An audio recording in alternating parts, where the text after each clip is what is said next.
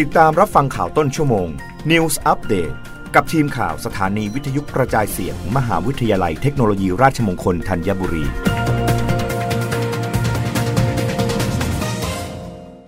รับฟังข่าวต้นชั่วโมง โดยทีมข่าววิทยุราชมงคลธัญบุรีค่ะ เลขาธิการสำนักงงานประกันสังคมเตือนผู้ประกันตนมาตรา 33 ออกจากงาน รีบยื่นสมัครผู้ประกันตนมาตรา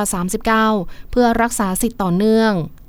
นายบุญสงทัพชัยยุทธเลขาธิการสำนักงงานประกันสังคมเปิดเผยว่า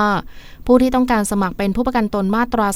39 จะต้องเป็นบุคคลที่เคยเป็นผู้ประกันตนมาตรา 33 และส่งเงินสมทบมาแล้วไม่น้อยกว่า 12 เดือน และออกจากงานไม่เกิน 6 เดือน นับตั้งแต่วันที่ออกจากงาน ซึ่งผู้ประกันตนมาตรา 33 จะได้รับสิทธิประโยชน์ 6 กรณี คือกรณีประสบอันตรายหรือเจ็บป่วย กรณีคลอดบุตร กรณีทุพพลภาพ กรณีเสียชีวิต กรณีสงเคราะห์บุตร และกรณีชราภาพ ต่อเนื่องจากการเป็นผู้ประกันตนมาตรา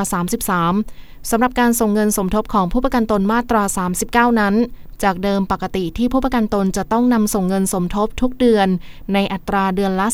432 บาท ซึ่งใช้ฐานการคำนวณเงินสมทบเดือนละ 4,800 บาทเท่ากันทุกคน โดยจะคิดจากอัตราเงินสมทบ 9% แต่ล่าสุดได้มีการประกาศกฎกระทรวงลดอัตราเงินสมทบเป็นระยะเวลา 3 เดือน ระหว่างเดือนตุลาคมถึงธันวาคม 2565 เหลือเดือนละ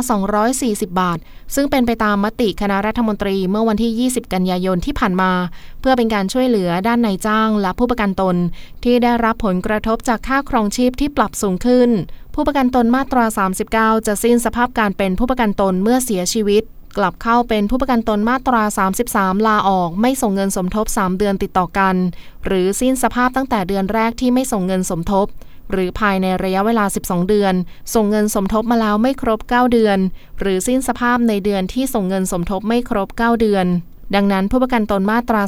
39 จะต้องนำส่งเงินสมทบภายในวันที่ 15 ของทุกเดือน หากเกินกำหนดจะต้องเสียเงินเพิ่มในอัตราร้อยละ 2 ต่อเดือน โดยสอบถามข้อมูลเพิ่มเติมได้ที่สายด่วน 1506 ตลอด 24 ชั่วโมง รับฟังข่าวครั้งต่อไปได้ในต้นชั่วโมงหน้า กับทีมข่าววิทยุราชมงคลธัญบุรีค่ะ รับฟังข่าวต้นชั่วโมง News อัปเดตครั้งต่อไป กับทีมข่าวสถานีวิทยุกระจายเสียง มหาวิทยาลัยเทคโนโลยีราชมงคลธัญบุรี